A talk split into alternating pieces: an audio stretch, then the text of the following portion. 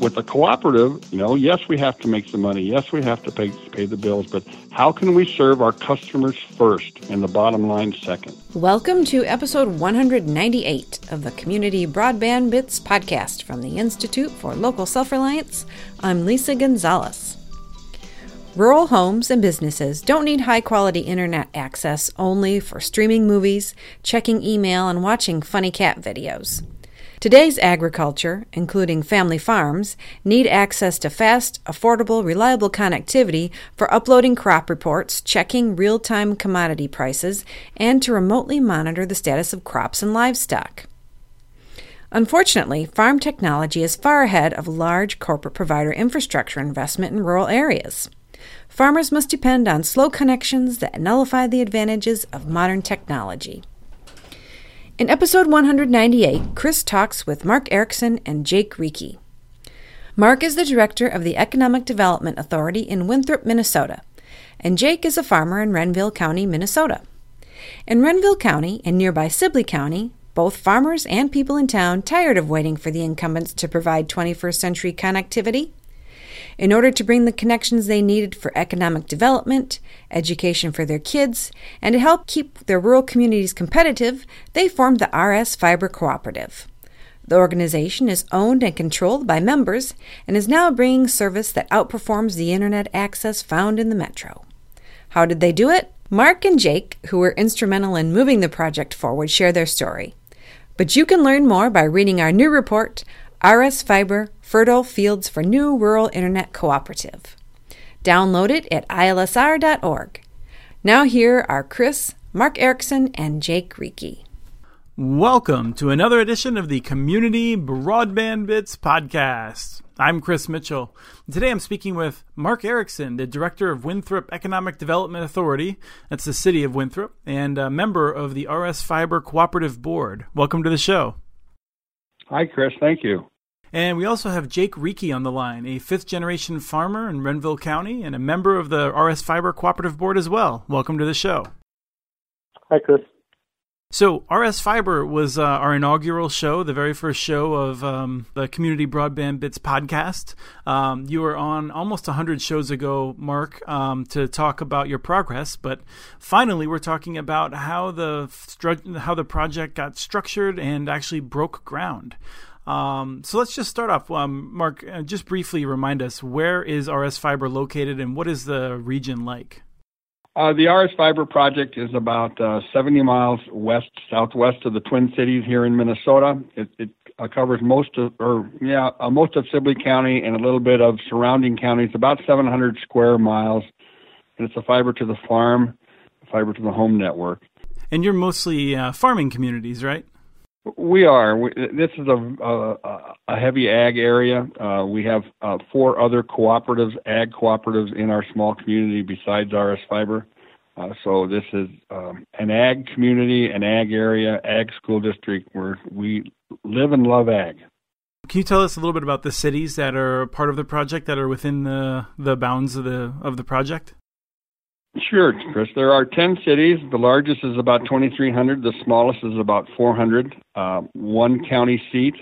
Um, two major school districts between the 10 cities. Um, one high school in the 10 cities. Uh, there's some middle schools and some elementary schools.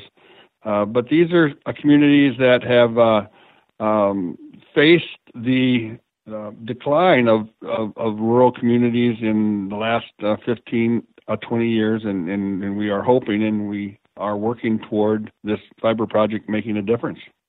And Jake, um, Mark had mentioned that this is a wireless and fiber project. Uh, can you tell us uh, how um, RS Fiber decided to move forward? What, what's the technology plan? Originally, we had uh, intended to bring fiber out to the farm at the same time as the cities. Uh, but logistically, when you looked at uh, how you actually put this network down, it made more sense to do the cities first with fiber with a wireless overlay. Uh, and actually, the hybrid network uh, really works well. They complement each other quite well because all of our wireless towers are fed with a fiber optic uh, cable.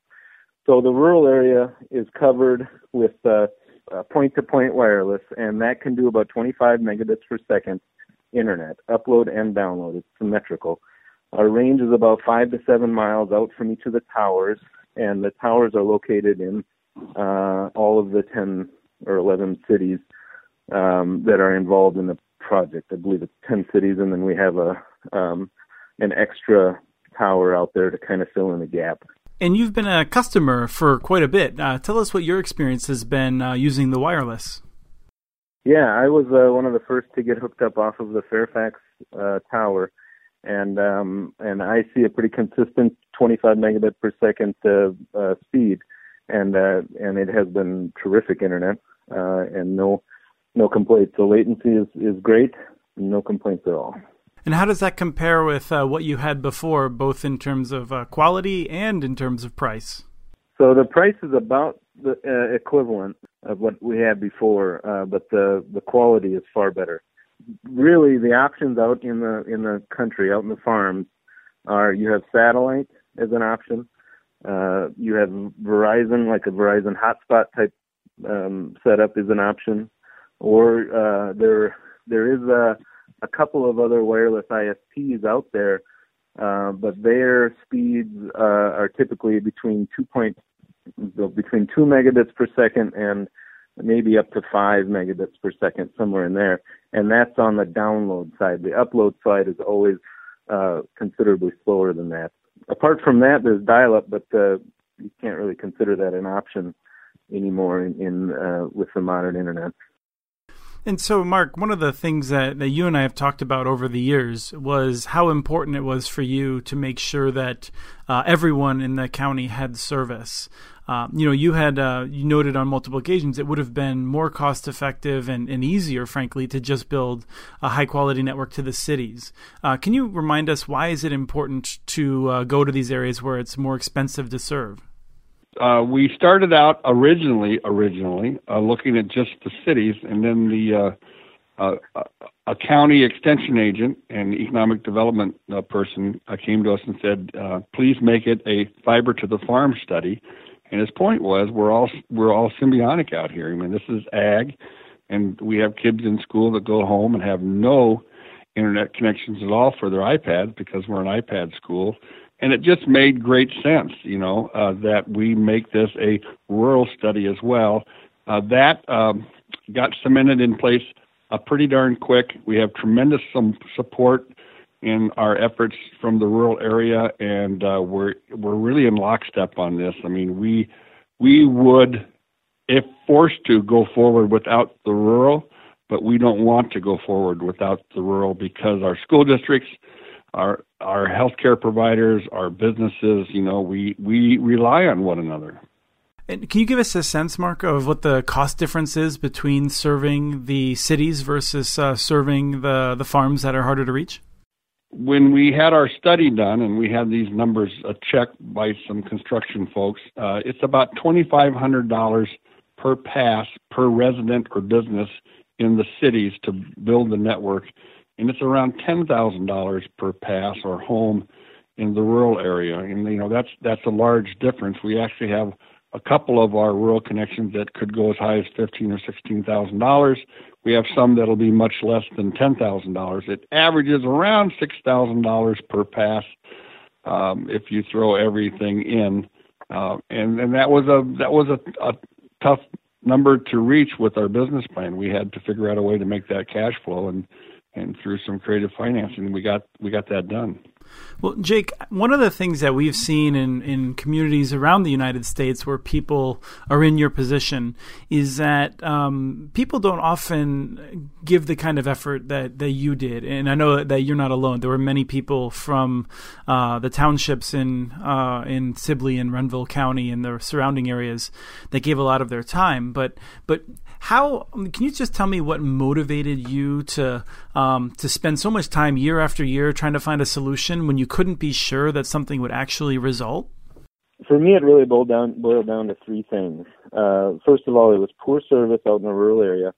Um, the my business of farming uh, needs uh, access, uh, broadband access to the internet and a high speed internet connection, and I have uh, two kids that uh, that are age two and four, and when you really think about it, if we don't have a plan, if if nothing were to change out in the rural area, um, by the time they hit uh, adolescence and high school age, uh, in 10 years or so, uh, the internet connection would be uh, a real struggle out here, living out here on the farm. The service out here, the service options that we have are, are, are either satellite or um, or some sort of cell cell coverage, either Verizon or AT&T. Uh, and both of those have very prohibitive data caps. So as soon as you start using the internet, um, you you reach your data cap, and um, and it no longer allows either the high speeds or the or they cut the internet connection off. And the other options were the, the wireless ISPs out here, where they have a very slow connection, uh, oftentimes in the two to five megabit range, and um, and and have very slow uh, upload speeds with that.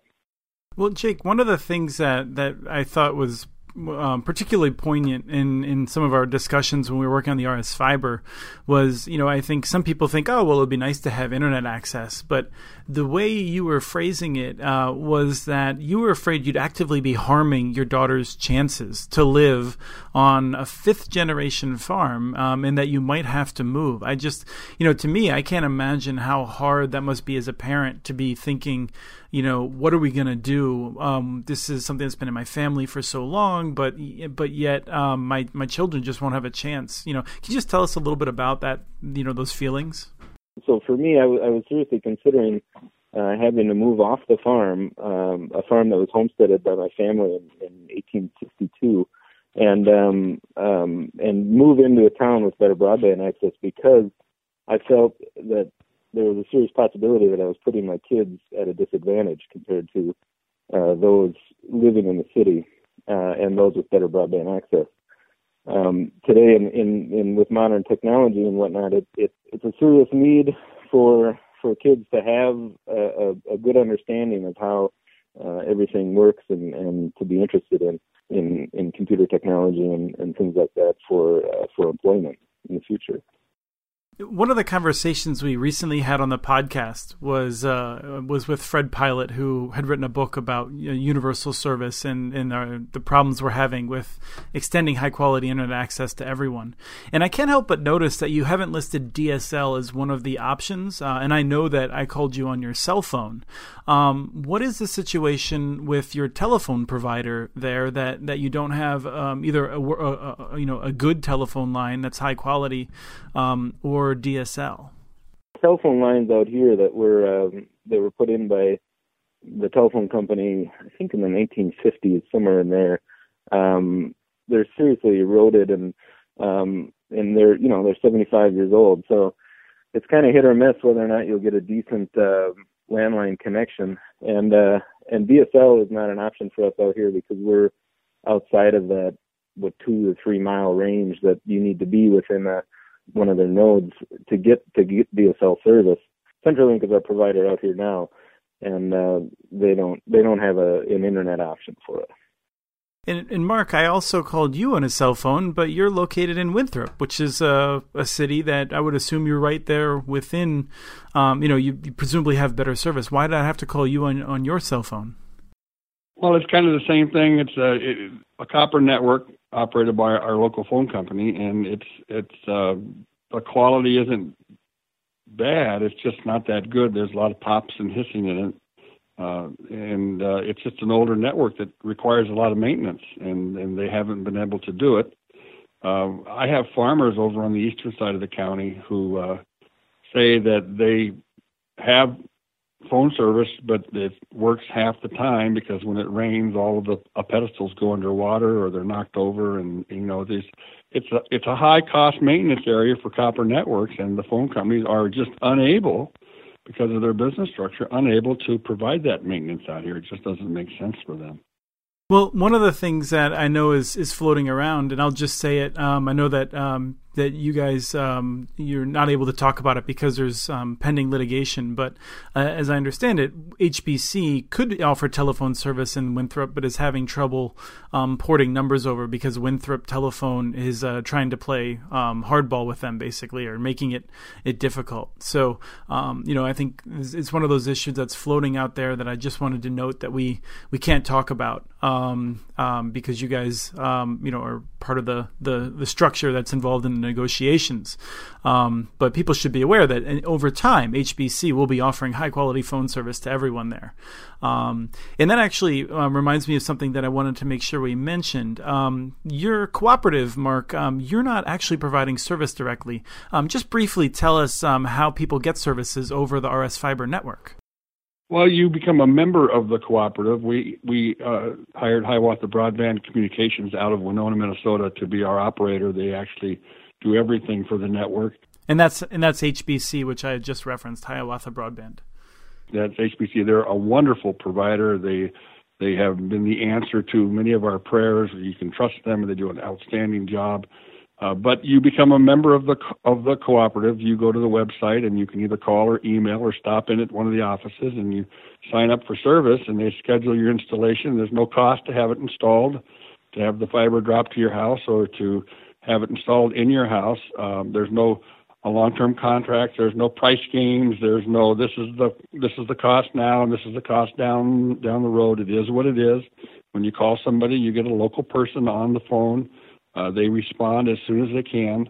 Uh, we just think that the quality of service that we're going to provide over the fiber, the customer service that's going to be av- available on a smaller network is really going to make a difference you know, I have a fiber at my house. I live in Winthrop, and and I have a hundred megs up and down. It's just incredibly phenomenal to be able to do that. And my a video is just crystal clear. It's just outstanding video. All right, all right. So, you can stop bragging. I'm jealous. um, you know, I have a gig if I wanted to, Chris. Probably for less that I'm paying for my Comcast asymmetrical, slow. Um, uh, although it's uh, quite reliable, frankly, for uh, for a cable connection. Uh, connection. It's not what I would call super reliable, but for cable, it's pretty good. Um, now, one of the things that I think people should know is that HBC is not just the service provider, but they also were essential in, I think, um, two of the twists that, that made RS Fiber come to fruition. And, and one of them we discussed, which was uh, breaking the project into two parts, um, making sure that, um, you know, they built uh, uh, a, um, ring first to connect wireless nodes and to start connecting some of the cities. Um, they're going to finish connecting the cities, and then they'll eventually um, then go out to the farms in phase two with fiber. Um, but immediately, everyone, almost everyone, uh, can take service from the wireless, um, which is important and something that HBC was, you know, one of the ones that helped think about and how to do that. Um, the second piece is what I want to talk about now, which is the financing. Um, and and Mark, um, I'm curious if you can just uh, walk us through it. Um, you know, I think briefly, um, how does it start in terms of the the local governments? Um, you know, what did they do to make this happen? The local governments formed a joint powers board, and they uh, the original plan was to afloat a revenue bond and and and build the network all at once. The bond market kind of turned against us during the downturn, uh, and we uh, had to come up with a new plan. So the Joint Powers Board, on the advice of Shannon Sweeney from uh, David Drown, our uh, financial uh, provider, said, "Why why don't you do a public-private partnership that works like this. The Joint Powers Board will sell a GO, a generally obligated tax abatement bond, and loan it to the cooperative as an economic development loan. The amount that they're loaning is about 25% of the cost of the project. So we put the down down. There are at this point no public dollars involved. It's just the pledge of public dollars. And then the cooperative uh, leverage that down payment into additional financing from the private market and some USDA financing.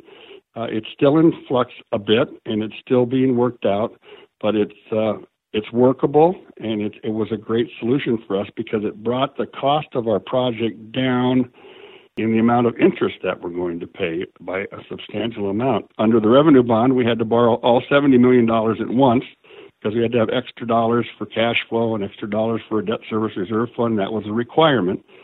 We don't have to do that under this financing scheme. So, and we borrow the money as we need it. So the um, interest payments are much less. It, it, it really helps the business plan, and uh, we're we're lucky that we had the advisors and the partners that we did to recommend and make this thing work. Well, I think there's there's uh, two additional sources that um, deserve credit, and I thank you for not going on to list all of them because uh, it can take a while. Um, but um, one is the state of Minnesota has a program that is allowing you to connect some of the farms right off of the backbone. Uh, you've gotten a, a, grant from that, um, from the Border to Border Fund, as it's now called. Um, and then the other is uh, Blandin Foundation, and, and just briefly let us know how Blandin helped out along the way uh, Blandin, the CK Blandin Foundation out of Grand Rapids, Minnesota, has been our stalwart supporter. They they provided the first forty thousand dollar grant uh, for a feasibility study. It was a matching grant, and along the way, over the next three or four years, they they provided some additional grant dollars to help us do our marketing and get it down the road. Um, uh, the grant from the state of Minnesota was for a million dollars, and it's going to unserved people. It's we made the distinction that we wanted to to, to direct those grant funds to unserved. So uh, that's what we will do this year with those dollars. So between the Blandin Foundation and their initial support and their ongoing support and, and the million dollars from the state, uh, it made a big difference in our project. And I want to just say that one more time in terms of the financing arrangement, because I think people's heads often spin a little bit. But uh, I would simplify it by saying um, the city's basically bonded to raise some money. They loaned it to the co op, and then they set an agreement where if the co op uh, was struggling to raise, um, if, the, if the co op, once it began offering service, um, struggled to make any of its debt payments, uh, the cities would be repaid last, which takes the risk out of the project and allowed local banks to participate uh, more fully um, because they would they would have much less risk. The the project would have to fail so um, catastrophically for them to have any losses on their loans um, that it's almost it's impossible to imagine that happening because even if the project doesn't work out well, it's still going to be generating a lot of revenue from all of the people that desperately need service. Did I did I get that right? You did. We we subordinated our loan to the cooperative to all of the banks, so we're the last ones to be paid, but we're the most secure form of financing, and that gave a lot of comfort to the private lenders uh, knowing they had that base of support for for the bonds if the co-op couldn't pay them, and of course the uh, private lenders would be the first to receive their uh, money if the project failed. Now, Jake, I know that you're over in uh, Renville County, so you didn't have to worry too much about uh, Sibley County because uh, I know at one point everyone in Sibley was going to have service, but when the county backed out, uh, the townships themselves had to choose. Um, you know, I'm I'm curious um, of the four townships that chose not to go forward with the project. The overwhelming majority of townships did go forward. Um, you know, do you have a sense of of whether any of those who have opted out, um, the cities or the townships um, that are not a part of the project, will they have a chance to get back into this? Yeah, that is yet to be decided. But um, ultimately, we have a business plan that we're looking at, and and the business plan has to pay the bills, and uh, that's what it boils down to. So you know, we, we would we would kind of take that as a case by case basis. I don't think that there's no policy that the board has set that says absolutely not to anybody who wants to jump in. Uh, but um, but that's something that the board will have to discuss and make a decision based upon uh, the cost of construction and the number of subscribers and the revenue that can ultimately come out of that. And and Jake, I want to I want to follow up then with um, something that I, I, deliberately held over. We could have talked about it earlier. Um, but how has your life changed now that you've gone from having, you know, slow um, internet access to having, um, you know, faster? It's faster than the minimum broadband definition uh, that is set by the FCC. What's different for you now out on the on the farm? I would say it boils down to everything just works more efficiently. The internet just simply works better if if my wife and I are watching Netflix or, or Hulu or something at night, you hit the button and and you don't have to walk away while while it spins. You uh, the the the programs just start. uh, if I'm using the internet for uh, for farm use, I no longer have to plan ahead when I do software updates on my on my monitors that I use in my tractors and combines. You can you can go online, you can download the software that you need, and and it's it's there within a minute or two. Uh, it doesn't take an hour. Uh, so really, uh, I, I've started using Dropbox and and um, and cloud storage and things like that um, because before it just it just took the internet co- connection up the entire day. If if you wanted to use some some backup services, you pretty much shut your internet connection down uh, for the day as it was trying to upload that information. We set up a, uh, network cameras out at our at our hog site, um, and uh, and now if if there's ever a question of, of what's going on out there at the at the hog barns, you can bring them up on your phone, you can bring them up on other computers, um, and there's no uh, there's no glitchiness, there's no lag. It's it's uh, it's high definition video, and um, and that all works tremendous. Well, I'm I'm curious if in the future we'll see. I know we have um, you know sort of the cage free chickens and that sort of thing. Will we have video surveillance free hogs violating their privacy? Are you starting the cause, Chris? well, now that you've solved the, you know, you've developed a model for solving uh, rural internet access, I'll have more free time on my hands. Um, I'm I'm curious, Mark. You know, you've um, we were in the, the Iowa Association of Municipal Utilities conference, and you wowed people with how much opportunity you see for economic development because of having this high quality internet access throughout the community. Um, you know, tell us about one of the things you're most excited about. Well, I, I uh, learned about the potential of the economic development regarding fiber networks from you and Jim Baller, but it, it is phenomenal. Uh, we uh, are going to make a big difference in our schools. We're, we're using the network as leverage to bring in the University of Minnesota Extension. They're going to enhance and create new STEM curriculum in cooperation with US Ignite and the uh, University of Minnesota.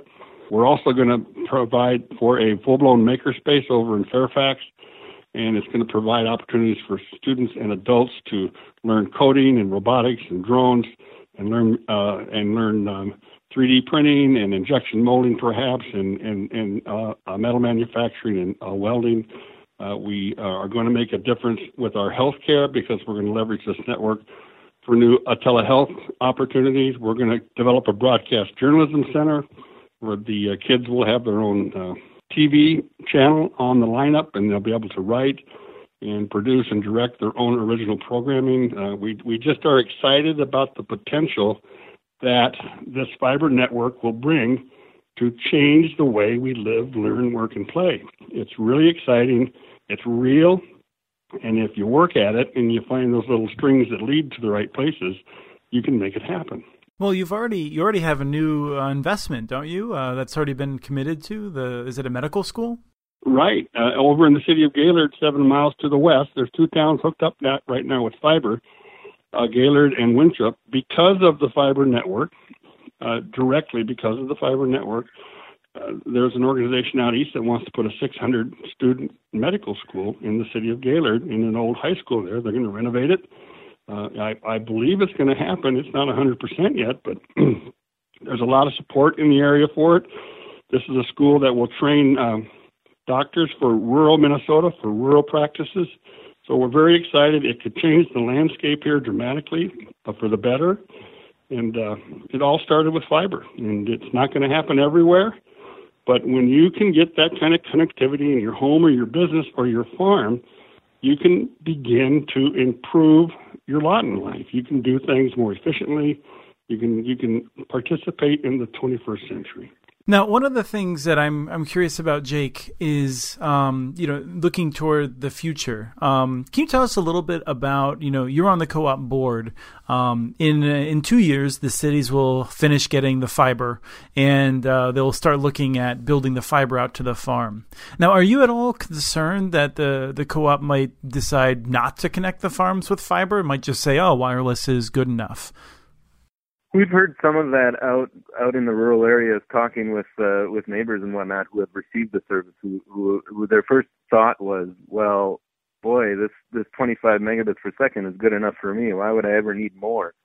Um, but when you look at the the data over I don't know how long the trend line is, but I think it's I think it's since the early 90s. Uh, every about every three years, there's a doubling in demand for household bandwidth. Um, so right now, if you um, if you take that 25 megabits per second speed in three years, uh, households will be looking for 50 megabits. In six years, you'll be looking for 100 megabits, and so on. And the trend continues. Uh, and there's no um, there's no evidence that that trend is going to slow down uh, anytime soon. Um, so that's why wireless is a terrific temporary temporary solution.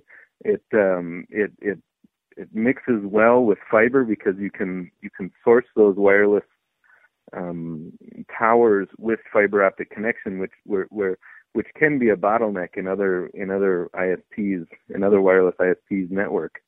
Um, so if you think of the wireless as a temporary solution to to build the business, to start the business, and then ultimately take revenues from the business to continue construction out into the rural area, um, that's uh, that's a really terrific solution um, for uh, for getting fiber out to the farms and for getting fiber built um, in in uh, low low density areas. And as a final question, I'm just curious for people who may not have as much experience with cooperatives. I, I kind of think that you and Mark, you know, think of cooperatives as being as natural as can be. Um, you're, you're, from basically the cooperative capital of the country. Um, uh, why is the structure of a co-op important in this case? I would say cooperatives are just a lot more um, focused on service to the customer as opposed to um, uh, increasing shareholder profits.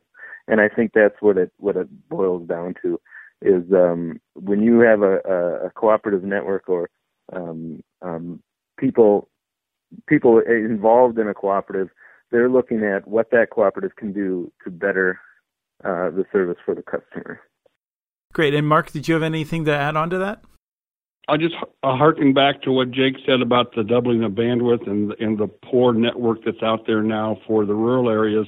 And I'll throw a little comment in. Thank goodness we have the incumbents building up to a 10-1 standard because, you know, we only have to go back five five years to make that a realistic goal for them. I think that's a, that's an important comment because I actually think it's possible that that at the same time that Jake is getting fiber to his field from RS Fiber, the federal government will be paying CenturyLink to extend 10 down megabit download, 1 megabit upload to his farm.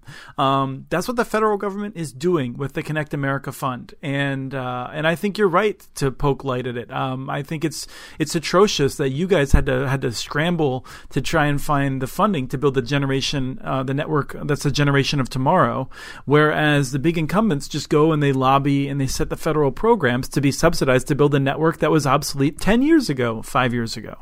Um, so I think that's a it's a very good comment. Um, it's it's apropos at least. The incumbents, by and large, do a great job, but unfortunately for us out here, uh, they have a business model that doesn't work. Some people call it a market failure. They have to keep their shareholders happy. They have to maximize profits. They have to. That's their job, or else they're not doing their job. With a cooperative, the board of directors' job is to maximize benefit. You know, yes, we have to make some money. Yes, we have to pay pay pay the bills. But how can we serve our customers first and the bottom line second? And that's the business model that works for this long term investment. Right. I certainly wouldn't want to suggest that the CEOs of the telephone companies are evil. Uh, in fact, if they decided to suddenly try to build a network like that um, that you're building, uh, they would be forced into a sudden and unplanned retirement by their shareholders. So yes, they would, and they know that. I would liken this conversation to what Paul Bunyan Communications is doing in northern Minnesota. If you look at that, that's a well-established cooperative with uh, uh, with good asset to debt ratio, and um, and look at what they have been able to do with those cooperative funds. Correct me if I'm wrong, but I believe they have the the largest uh, by area fiber network in the nation. So that and that I think boils down the debate between cooperative and investor owned uh, utilities. Right, I absolutely agree, and we come down fiercely on the side of the uh, the cooperative model. Um, but this has been a, a, terrific conversation. There is so much more that we could talk about that we could write a thirty page case study on, and in fact have. Um, and, and, even then, we had to leave things out. So um, you know, I hope people will go back and listen to the previous interviews. But I really want to thank you, you both, for taking time to come out and tell us more about um, how you've established the model and how it is moving forward. So thank Thank you. Thank you, Chris. You're welcome. Yeah, you're welcome. That was Chris talking with Mark Erickson, Director of the Economic Development Authority in Winthrop, Minnesota, and Jake Rieke, a fifth generation farmer in Renville County, Minnesota. Be sure to go to ilsr.org and check out the new report on the cooperative, RS Fiber Fertile Fields for New Rural Internet Cooperative. Send us your ideas for the show. Email us at podcast at muninetworks.org. Follow Chris on Twitter. His handle is at CommunityNets. And follow MuniNetworks.org stories on Twitter. The handle is at MuniNetworks.org. Thank you, Kathleen Martin, for the song Player vs. Player, licensed through Creative Commons. And thank you for listening to episode 198 of the Community Broadband Bits podcast.